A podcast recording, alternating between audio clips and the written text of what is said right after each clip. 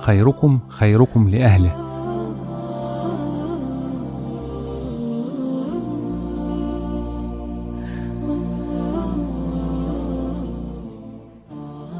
اوعى تكون جدع مع أصحابك وبيتقال عليك صاحب صاحبه وانت بتغلب أبوك وأمك في أي طلب يطلبوه منك. خيركم خيركم لأهله.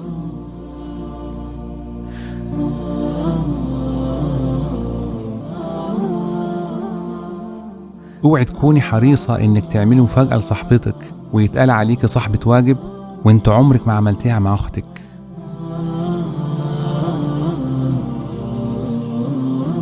خيركم خيركم لأهله.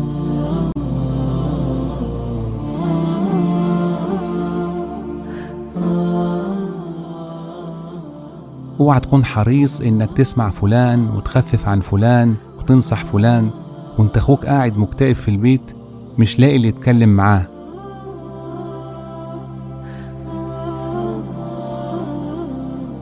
خيركم خيركم لأهله.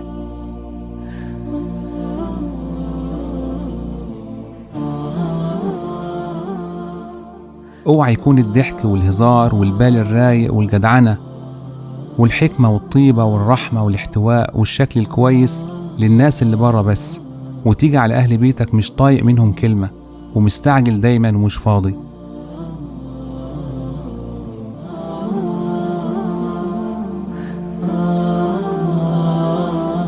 خيركم خيركم لأهله.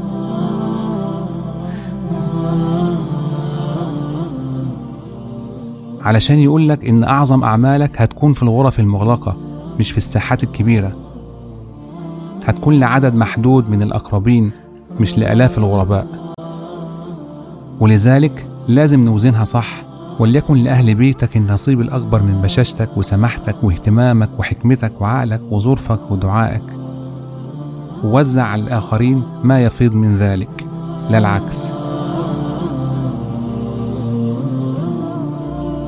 مقتبس